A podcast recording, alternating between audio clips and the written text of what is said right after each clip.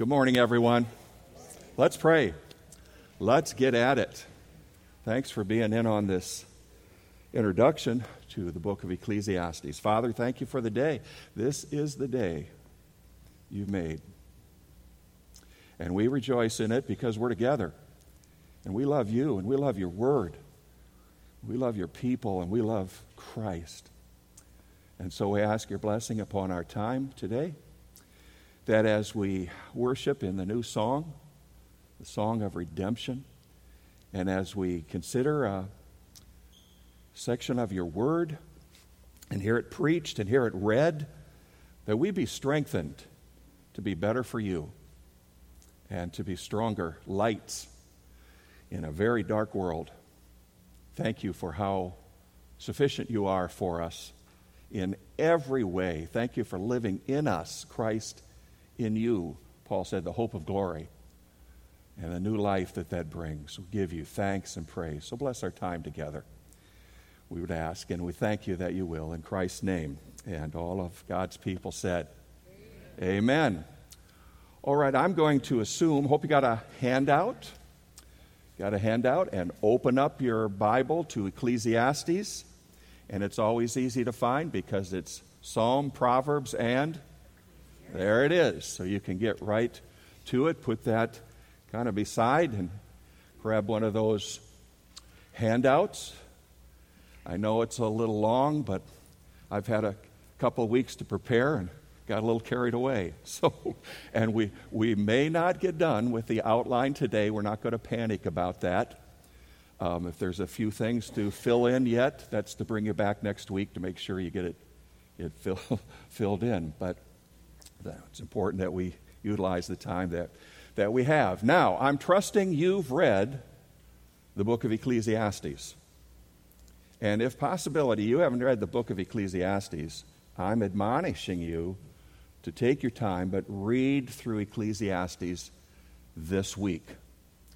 If you have read the book of Ecclesiastes, I am admonishing you to read it again this week and take your time reading through there. You know, if you've read the book of Ecclesiastes, that it is a bit of a different book, is it not? And it is so by divine design and with sovereign intent. And we want to be alert to that because God has a purpose in this book, of course, all Scripture for us, but in this particular book of Ecclesiastes that I think we can miss it or we can fly over it. And we don't want to do that with anywhere in the Scriptures. I don't know. Maybe if Ecclesiastes is your favorite book, raise your hand. I heard somebody made the comment, okay, two people. I heard somebody make the comment, Ecclesiastes is my favorite book, what's wrong with me? And I want to say, absolutely nothing. I use the Thinker because Doug Wilson in his little book on Ecclesiastes makes a good point. And he said, if there is a problem with us about Ecclesiastes, the problem is that Ecclesiastes makes you think. And it makes you think hard. And it makes you think hard about life. And if he's right, and I think he is, then we need to do more than just read through it. We need to understand it and study it together. So I pray you are fired up for the journey that we would have together this in the following weeks. Another writer makes the comment, Ecclesiastes is a heavy dose of reality in our culture of escapism. And I think he's nailing it there in terms of our present day. Let me just say it again. Ecclesiastes is a heavy dose of reality in our culture of escapism. There's a gentleman that has, his last name is Hebert, written an article called Escaping Reality, Why We Crave a Different Life. Just a quote from his article, and he makes the comment here, the regarding the popularity of alternative realities. It says, concerning the popularity of alternative realities, escaping into a virtual world is only one of a variety of ways that people try to escape the difficulties of life. Whether it's watching hours of television, drinking until all feeling is gone, getting high, or experiencing, quote, your best fake life now on a computer game, these are all means of numbing ourselves to the very real pain and brokenness of the real world. Escaping reality. And I don't believe, and I know you don't believe, that God created us to be ones that are escaping reality. While I was reflecting on the book of Ecclesiastes recently, and I walked into the other great room this week, and I noted they had all of the books of the Bible in ways for kids to see it and be reminded of the nature of the book. And I had to laugh because if you see in the middle there's Ecclesiastes, it's like they didn't know what to say about it. And I thought, that's kind of symbolic. That's somewhat symbolic. I've had people say, I just kind of don't get it, being honest about this. Well, okay, so in light of that, some initial reasons why we're going to tackle this book. I want to do that at the front end so I don't miss it today of our outline, and then I'm going to drive it home with some other reasons why we're tackling this book at the back end. So, in the outline this morning, why Ecclesiastes? Well, one would be an obvious one, correct? Because all Scripture is profitable. And all Scripture is profitable. Why? Because what it says at the beginning of 2 Timothy 3:16. We all know those verses. All Scripture is God what? Breathed. And therefore profitable for us, for doctrine, reproof, correction, and training in righteousness, that the man of God may be perfect, thoroughly furnished to every good work. But this is Scripture, that's enough. We don't need any other reason to tackle it. This is God's revelation for us, divinely designed with reference to the book of Ecclesiastes. And in its own way, it is rich for us. So enough said about that. It's the Bible. We want to know it. Say amen? Secondly, and sometimes I put a star by things, and if I was just catching this for the first time, I'd put a star by another reason why we're tackling Ecclesiastes, and that is this: because God created us in such a way that life must have meaning. Life must have purpose. You can write purpose under the line. That life must have significance. And in case I miss it today, I want you to understand that Solomon is taking us on a journey of what that search is for meaning without God on a human level. And he wants to drive home to us the reality of where people are at without God's answers and without God in our lives. So life must have meaning. I like Jay's quote here. Here is where the existential psychiatrist can offer nothing. For they do not believe in the God of the Bible. For them, the future is but a long, dark tunnel. So you're taught how to cope. Christians don't cope, they conquer in Christ. Or you're taught how to cop out in another reality. Life must have meaning. I do not really recommend it as I've got lots of criticisms of the book. Let me just say it that way. And don't ask me later what they are. Okay? But I think it's one of the absolute best titles of a book that's ever been written. And it's the prayer of Jabez. I'm just kidding. Remember that? Good. If you don't, good. Good. But it's the title. Rick Warren wrote the book, right? The what kind of life? The purpose-driven life. It's my opinion that sold as much for the title as it did the content of the book. I've got criticisms of the book, but the title absolutely nails it. And at the beginning, in fact, I think it's why it's so popular with so many people who, just in general, are on that quest. In the opening of his book, in the introduction, he describes a survey conducted by Dr. Hugh Moorhead, philosophy professor at Northern Illinois University. Moorhead wrote 250 famous philosophers, scientists, writers, and intellectuals. 250. Asking a simple question, what is the meaning of life? Some offered their best guesses. Others admitted they just made up a response. Still others honestly admitted they were clueless. And several of them even wrote back and asked Moorhead to write him back if they ever discovered the answer. Think about that. Think about that. Now, we can know all answers in everything in life today because we have AI. Correct? So, I asked AI. According to www.iaskai, I asked, what is the meaning and purpose of life? Now we can all know. The purpose of life, says AI, is a deeply philosophical and existential question that has been pondered by humans for centuries. It is a question that has no definitive answer. How about that? Now, as I'm having fun with that, and I trust probably you are to a bit as well, I would hope you would say right now, man, I want to be asked that question. Because if I know anything as a Christian, I know why I'm here and what I'm living for and who I'm living for. I thought it was an interesting quote from Derek Kidner.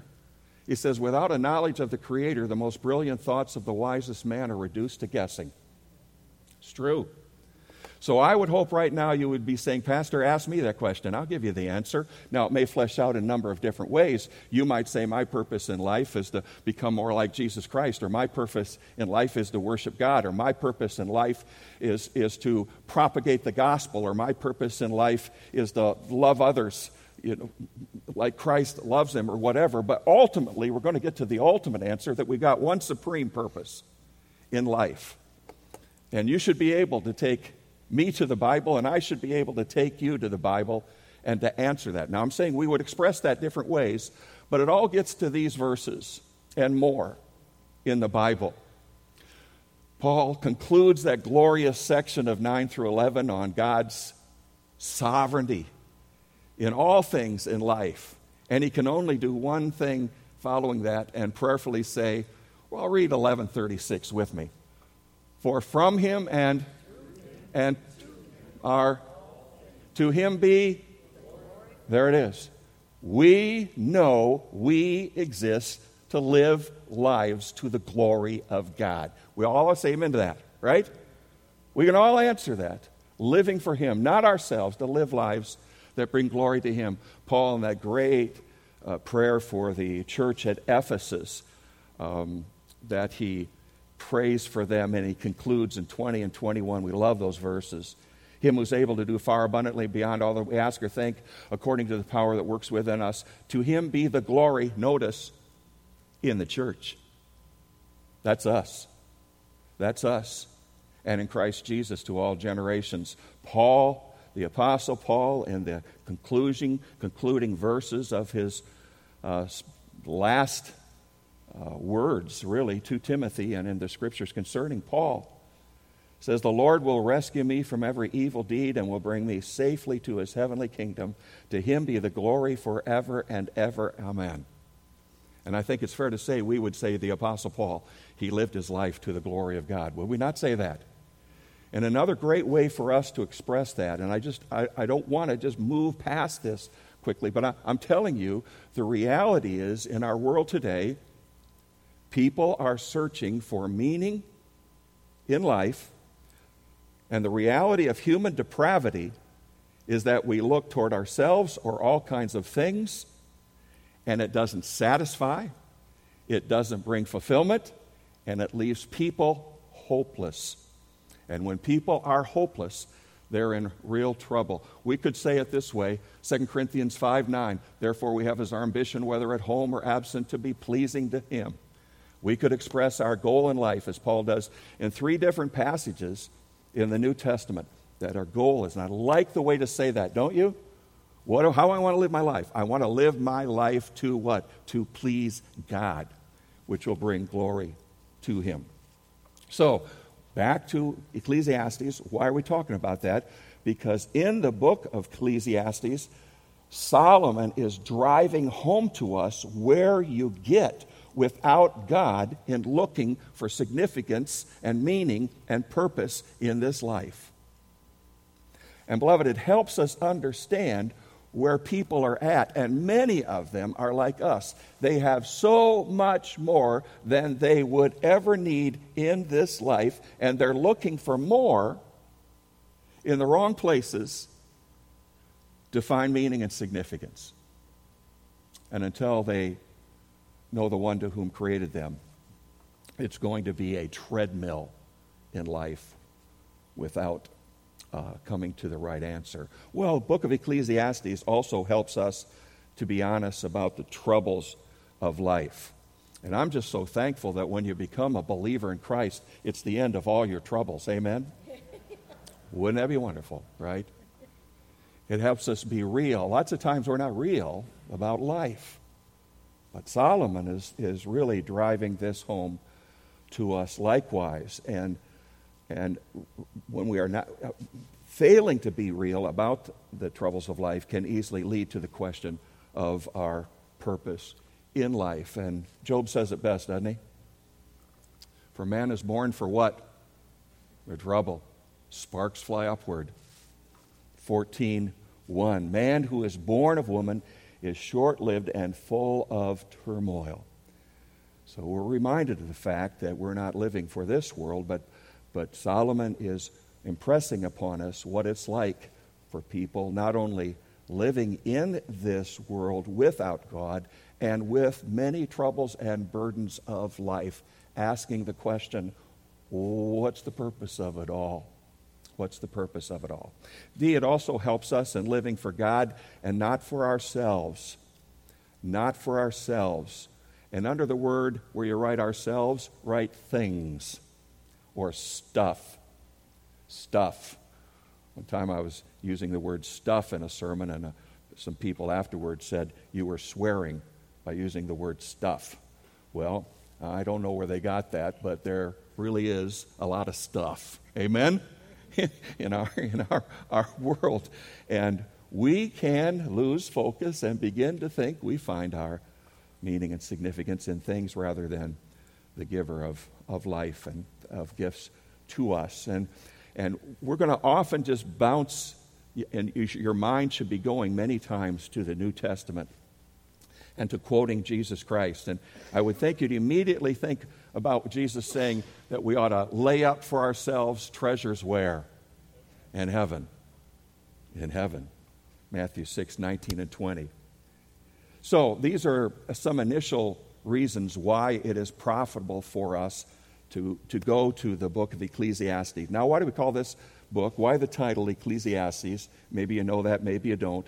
The English Ecclesiastes that we have in our English Bible is derived from the Hebrew word koheleth. And when you look at our Bible, look at your Bible, verse 1, the words of the preacher, see that word, the preacher? That's our word, koheleth. That's our Hebrew word. And when you check out the Greek equivalent of the Hebrew word koheleth, you have that word for the church, literally, in the New Testament, the word ecclesia. Ecclesia. How many familiar? Ecclesia, the church. You've heard somebody say that. Well, the idea here is that from the koheleth and from this word Ecclesiastes, for us, from the word ecclesia, we get this similar word ecclesia that describes our word koheleth, Or just let me read it, what it says under book title. Koheleth means preacher or gatherer or even the idea of an assembly. And so what's going on, and we could look at these verses in Kings and other places, where oftentimes a king or they would gather an assembly. That's the idea behind this particular word. So what is going on in verse 1 and following is the preacher, Koheleth, who we know is Solomon, is gathering the people of Israel, and he's saying, I got a message for you. I have some sermons for you. In fact, B, under number 2, the preacher Solomon calls an assembling for a series of sermons. And I think he's a pretty good preacher. And he's got something to say for us. And in here, of course, this is under the inspiration of the Holy Spirit. So let's we get Ecclesiastes. Aren't you glad I just tried to work my way right through that right there? Amen? Okay? Now let's talk about Solomon for a minute. What do you know about Solomon? Most conservative scholars assert Solomon as the author writing Ecclesiastes, and we're not going to try to prove that. That's so obvious from the book at the beginning, because the preacher, Koheleth, is the son of David, king of Jerusalem. We know he's David's son. We've got him mentioned over again in verse 12, the preacher, having been king over Israel and Jerusalem. So we're not going to go on with that. We just understand it is Solomon. And he was the third king of Israel, right? Saul and David and then Solomon. We know that he was raised or grew up under David in royalty. We could kind of say he had a silver spoon in his mouth from birth. We know that he started very well, did he not? Did he not? We know that, and that he was greatly, greatly blessed and privileged. He got to build the temple. Yeah. And then all of his glory known and all of his wealth and all of his riches and people from all over the world to come and to hear his what? Wisdom. And to see the temple. And man, was he ever blessed and enriched. But we also know he drifted. He drifted. And that's why the most conservative scholars assert Solomon as author of writing Ecclesiastes later in life as a warning. Ecclesiastes, among other things, is a warning to us, and warnings are good. We need them. And it's a warning against walking through life on the path of human wisdom. MacArthur says Ecclesiastes represents the painful autobiography of Solomon, who for much of his life squandered God's blessings on his own personal pleasure rather than God's glory. He wrote to warn subsequent generations, that would be us, not to make the same tragic error. So listen, write in your notes maybe, or just make a note of it in your mind. Ecclesiastes is a warning, and Solomon's life is a warning.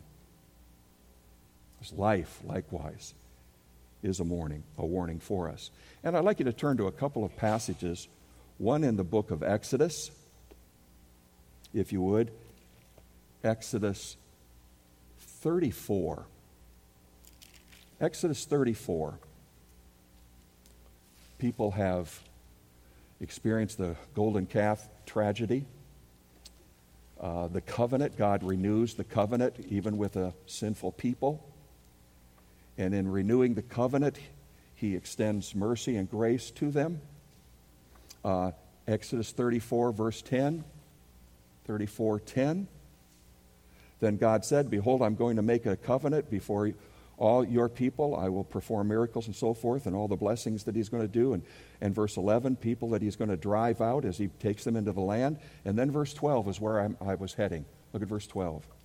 Watch yourselves that you make no covenant with the inhabitants of the land into which you are going, or it will become a snare in your midst. Watch yourselves. Our firstborn has got me hooked on a program. It's called Alone. I'm not asking you to get hooked on it, but I'm hooked on it. Thursday nights, don't call me. I'm watching alone. If you don't know the program, you don't have to. They're dropping off people somewhere out in wilderness area. They're people who are wilderness people, you know, and they can't wait to be in this competition, because if you win it, you're going to get $500,000 by the person who stays out alone all by themselves. They don't get a gun, but they get 9 arrows and some other equipment. There they leave them, and whoa, I'm going to win this thing. And it's like a week later, half of them are going, I want to go home, you know. But the one who hangs in there the longest, what has this got to do with this passage? Nothing. I just want to share with you. No. That some of them that seem to hang in there a little longer know how to catch small game with a snare. And I just want to remind you, a snare is something that gets you before you know it, if you're not careful. And that's what happened to Solomon. It got him. And we want to go over to 1 Kings, chapter 11, and see how he was snared. You know this, but it's worth reading for us. Because I agree, and I think you do too, and most conservative scholars that I read, saying this is Solomon at the end of his, toward the end of his life, writing Ecclesiastes, and he's writing it as a man who got snared. Who got snared and blew it. 1 Kings chapter 11. If you're there, say amen. Now, King Solomon loved many foreign women, along with the daughters of Pharaoh, Moabite, Ammonite, Edomite, Sidonians, Hittite women, from the nations concerning which the Lord had said to the sons of Israel, you shall not associate with them, neither shall they associate with you, for they will surely turn your heart away after their gods. Solomon held fast to these in love. He had 700 wives, princes, and 300 concubines, and his wives turned his heart away. For it came about when Solomon was old, his wives turned his heart away after other gods, and his heart was not wholly devoted to the Lord his God, as the heart of David his father had been. For Solomon went after the Ashtaroth and the goddess of the Sidonians, and after Milcom, the detestable idol of the Ammonites. Solomon did what was evil in the sight of the Lord, and did not follow the Lord fully as David his father had done. Then Solomon built high places for Chemosh, the detestable idol of Moab, on the mountain which is east of Jerusalem, and for Molech, the detestable idol of the sons of Ammon.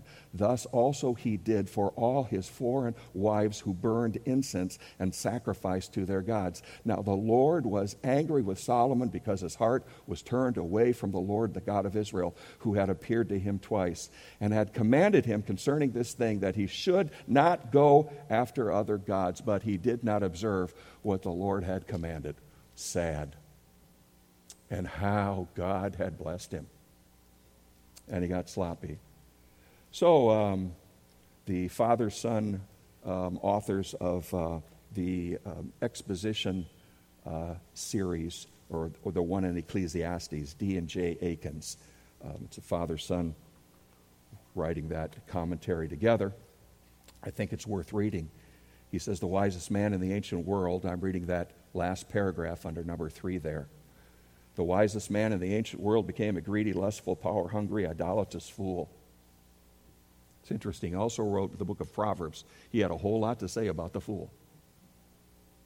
How sad.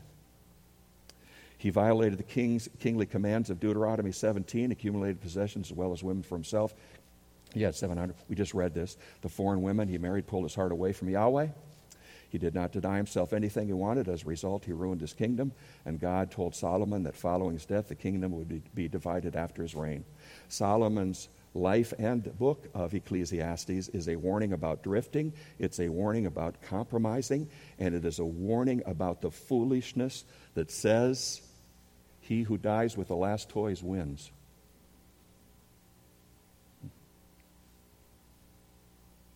How sad. Theme or motto of Ecclesiastes, you don't need me to tell you that one. Verse 2, 5 times the word, all is vanity All is vanity. And repeated some 20 times in the book. You'll see it at the end of verses like 226. At the very end of the verse, he says, this too is vanity, and sifting after the wind, striving after the wind. All is vanity. Now, our word hevel in the Hebrew means breath or breeze. The concept or the idea here is that all of life is a mist or a vapor, a puff of wind, or a bit of smoke. Does it make you think about another verse in the New Testament? In the book of James? Come on. Life is a what? Vapor that appeareth for a little while and then vanisheth away. Is he quoting, James quoting Psalm 144? I don't know. Man is like a mere breath. His days are like a passing shadow. That's the idea, or one aspect of this idea of vanity. And we've got to get vanity right. Turn to the next page. Page 2. We've got to get vanity right because it's more than just fleeting. But that's so true. That is so true. But it's also, Ryken well says, it's a multi-purpose metaphor throughout the book for the futility of life in a fallen world.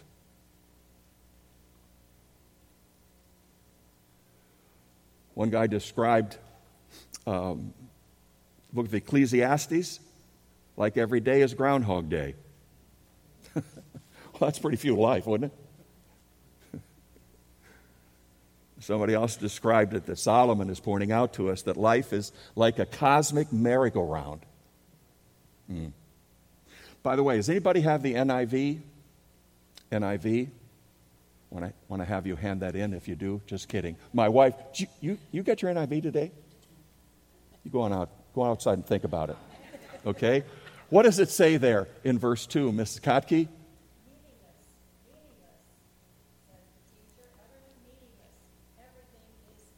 You hear that? Everything is meaningless. Well, that might be pretty good. But it's not only the idea of futility, it's also the idea of fleeting. Not only fleeting, but life is futile. Life is fleeting for everybody. Check. It's fleeting for all of us, but it's futile for many in this world. What's the point of it all?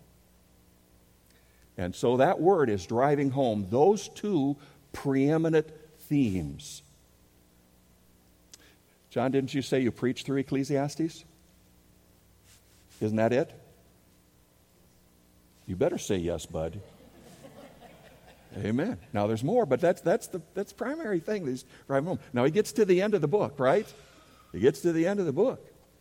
By the way, notice this next paragraph here. I had to put this in because of who made this statement. More than anything else in the Bible, it captures the futility and frustration of a fallen world, the drudgery of work, the emptiness of foolish pleasure, and the mind-numbing tedium of everyday life. Think of Ecclesiastes as the only book of the Bible we know was written by a Monday morning, probably a philosophy major. Notice who wrote that. Herman Melville. What do you know about him?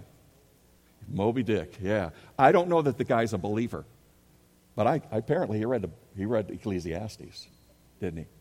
I went on Wikipedia. It didn't say anything about any kind of relationship with the Lord there. Maybe he was, maybe he wasn't. I know he hated that whale. Amen to that, right? But I mean, he's just catching this.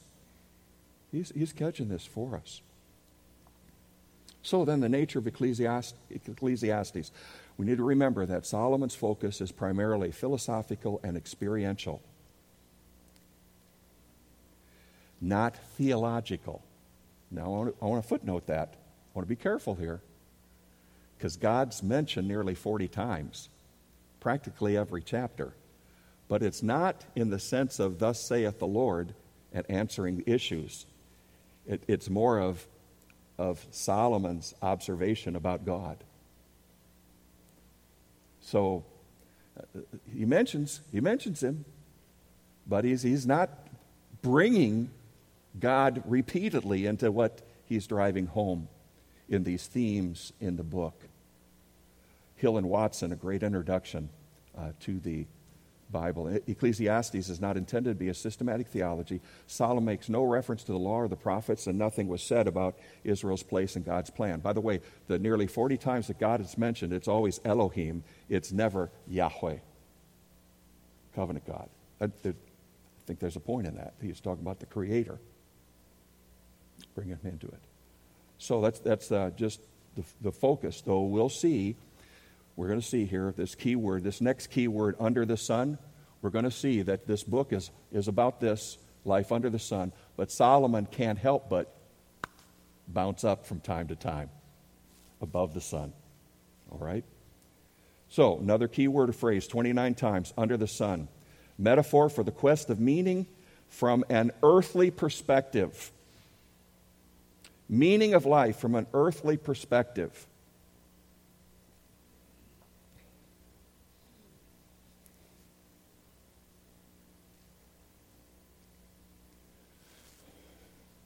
When Isaiah was a little guy and I'd take him for a haircut, we'd go to I'm not going to mention the guy's name, but he became a friend, had opportunity to seek to present Christ to him, and I think I might have even given him a Bible or something, but he said, I'm going to try to do that. Listen, he finally just leveled with me. He said, hey, you need to understand this. And Ron was always bouncing off of somebody. I mean, the guy was just, okay. He said, you just got to get this. When it's the end of your life, you die, you're dust, you're buried, it's over, that's it. He wasn't a very happy guy. I wonder why not. Remember that, Zia? Heartache for you. So, life under the sun is about observation, experience, and the perplexities of life. The perplexities of life. Because we don't have all the answers on this side of eternity. Amen? So there's things in life. I look at some of you, and you could easily say, why? But what we have to do as believers is not start with why. We need to start with who and what he says to us. Amen? Hill and Watson, the same introduction to Bible that I mentioned. Solomon is contending that there is nothing under the sun capable of giving meaning to life, even if when some level of fulfillment or self-satisfaction is achieved, death is waiting at the end. Frustration and adversity are unavoidable, and answers to the hard questions of life, they're not forthcoming under the sun. So, Wiersbe says, we're just talking down here on this earth. If this life, then, is all there is, it's an old song, is that all there is? If this life is all there is and nothing brings a net gain, where do you get net gain? We're going to talk more about that next week or the following week from verse 3. What advantage does man have in all his work, all his labor, all his effort, which he does under the sun? He's going to talk about what's he got at the end of it all. If there is no net gain, then what's the point of our existence?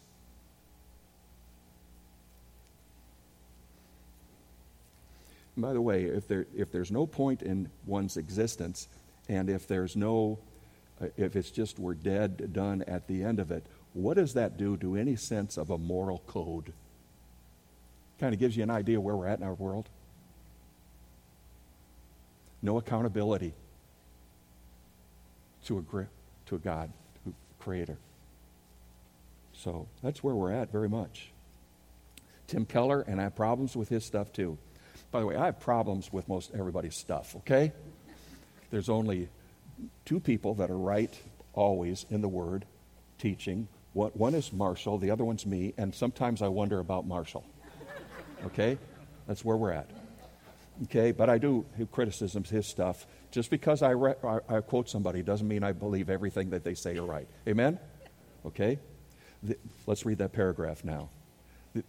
But he says, he makes a good statement. These are the only two options. Either there's a God and our actions have meaning, or there is no God and life is a dirty trick. A short journey from nothingness to nothingness. People think Christians are naive, but if your origin is insignificant and your destiny is insignificant, then have the guts to admit that your life is insignificant. Why work for human rights, common good, justice for all, if it's all going to be burned up in the end anyway, if we are just accidents heading for annihilation, well, what matters about anything that we do? Whoa. I believe Ecclesiastes is so good for us because it wakes us up to where people without the Lord are living. Hakmah. Everybody say Hakmah. You're all Hebrew scholars now. That's the word for wisdom. Wisdom. And Hakmah is the technical skill of gaining insight from information. I love, by the way, I love Wiersbe's definition of wisdom. It's seeing life from God's point of view. Isn't that good? Wisdom. This is the same word central to Proverbs. The distinction in Ecclesiastes, I think I've said that 6 different ways, is Solomon's pursuit of meaning is limited to observation and experience. But please note. See, I don't want to fly through this without getting some of the points here with reference to our lives. Please note, a wise man remains subject to the potential of foolish choices. Amen? No matter how much you and I are growing in the faith, man, I pray we are, we still have the capacity to make bad choices and be snared. And Solomon was. So we need to keep our focus on the one who is wisdom personified, and that's our Lord Jesus Christ. Amen? Okay, page 3. Whew. Well, we won't get done today, but hopefully where we've gotten so far will get us ready. Okay? Then we got this problem of evil. Oh boy. We watched listened to one incredible sermon this past Saturday. MacArthur's doing a home run on answering the problem of evil in the world. But the problem of evil is what compounds futility of life. It compounds it. Over 30 times to express all the messy distress, injury, injustice, wickedness observed in this life. Now, if this isn't pessimism, I've never read it. Turn over to chapter 4. Chapter 4.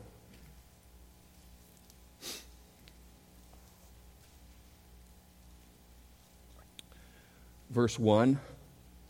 Then I looked at all the acts of oppression which were being done under the sun. Down to verse 2 for the sake of time. So I congratulated the dead who are already dead more than the living who are still living. But better off than both of them is the one who has never existed, who has never seen the evil activity that is done under the sun. How about that for depression? Amen? Wow. Wow. 5:16, if that wasn't enough. 5:16. This also is grievous evil. There's our word. What is it? Exactly as a man is born, thus will he die. So what's the point? Now, I hope in your thinking right now, you're bouncing right up to Hebrews 9:27 or other thoughts regarding the fact. What's the point? Here's the point. You're created in the image of God, and you're going to stand before Him one day. That's the point. It's appointed unto man. Everybody with me? As it is appointed unto man once to die, and after this comes the judgment. Comes the judgment. If there was one truth that Solomon emphasizes over and over again, that no matter what he enjoyed, what he accomplished, the frightening shadow of death was always hovering over him. So it's the great equalizer. We all step on the treadmill of life and try to outrun death with all our activity, but to no avail. The grim reaper is faster than all of us. We are all going to end up at the same place. The end of our earthly life, facing God for eternity. So we better be ready. Amen? So, the evil, all the things going on in the world. I remember an opportunity, Deborah and I, was asked to speak to a gal who was, we'd never met her. She was dying of cancer. And she wanted to know why did she have cancer. And so, boy, we sought to be gentle with her and and to convey to her, but ultimately getting to her answer is because of sin and the fall. And sought to present hope of eternity along with that. And the results was that she conveyed to other people that I said she got cancer because she's a sinner, you know. And it broke my heart. Broke our heart. But why do I have? Well, because we live in a fallen world, that's why. We live in a fallen world. But there's an answer to it. And that is why Christ came. Why did he come? Why do you think he came? He came to remedy this. Give us new life, forgiveness of our sin, and hope of eternity, the glory of heaven. Amen? Man, that's our purpose. That's why we're here. And Solomon is just driving this home to us to see where people are at without God. Profit or advantage? Oh, good. We can stop on a positive note. Okay? Yitron is our word. Back to chapter 1 again. I'll end real quick here. You know what that means when a preacher says that. I may not. Okay? Verse 3. What advantage? Here's our word. What advantage or what profit? What advantage or what profit? Verse 3. Does man have all of his work? It is found nowhere else in the Old Testament, but its basic meaning, its ideas, but it's what's left over. What? Wait a minute. That isn't very encouraging, is it? This lack of surplus gain advantage is what leads Solomon to be persistent pessimism, okay? But what I wanted to get to is nothing better for a man, and he gets to the fact, he bounces up from time to time, and he says to us that life is a gift from God to be enjoyed. But here's my closing question with it. Life is a gift from God, but who gets to enjoy it the most? Those who know him and are living for him. Now go to the end of the very end, and I'm going to pray. Go to the very end of the notes. Last statement, I'll come back to it, was we come back to the notes next week. Bring these notes. They are inspired by me, a depraved man, and depraved and deprived. Okay. Just the bottom of page 4. Everybody together. Thou hast made us for thyself, and our hearts are restless until they find rest in thee. Amen? Amen. We'll come back. We'll finish it next week and then just dive into those verses. We're just going to go chapter by chapter. Father, thank you for, I pray, a teachable people this morning as we've even come to these other passages, certainly relating to our calling, our goal, our objective in life. And that's where the blessing is for us, to live to your glory. There is joy there and found nowhere else in anything else. And we thank you that we know that. Sometimes we're distracted. Sometimes we think we're going to have more happiness in something else, and it's wrong. And those who may be struggling with, I'd be more happy if I had. Oh, please, may we repent of such thinking. And turn our focus, our attention upon you. All that we have in Jesus Christ, wealth that we have, eternal riches, the glory of eternity. We thank you. But while we're here, we want to be attentive to this message from this book. And please bring about change in our lives, good change for your glory as a result of it. We pray these things in Christ's name. Amen.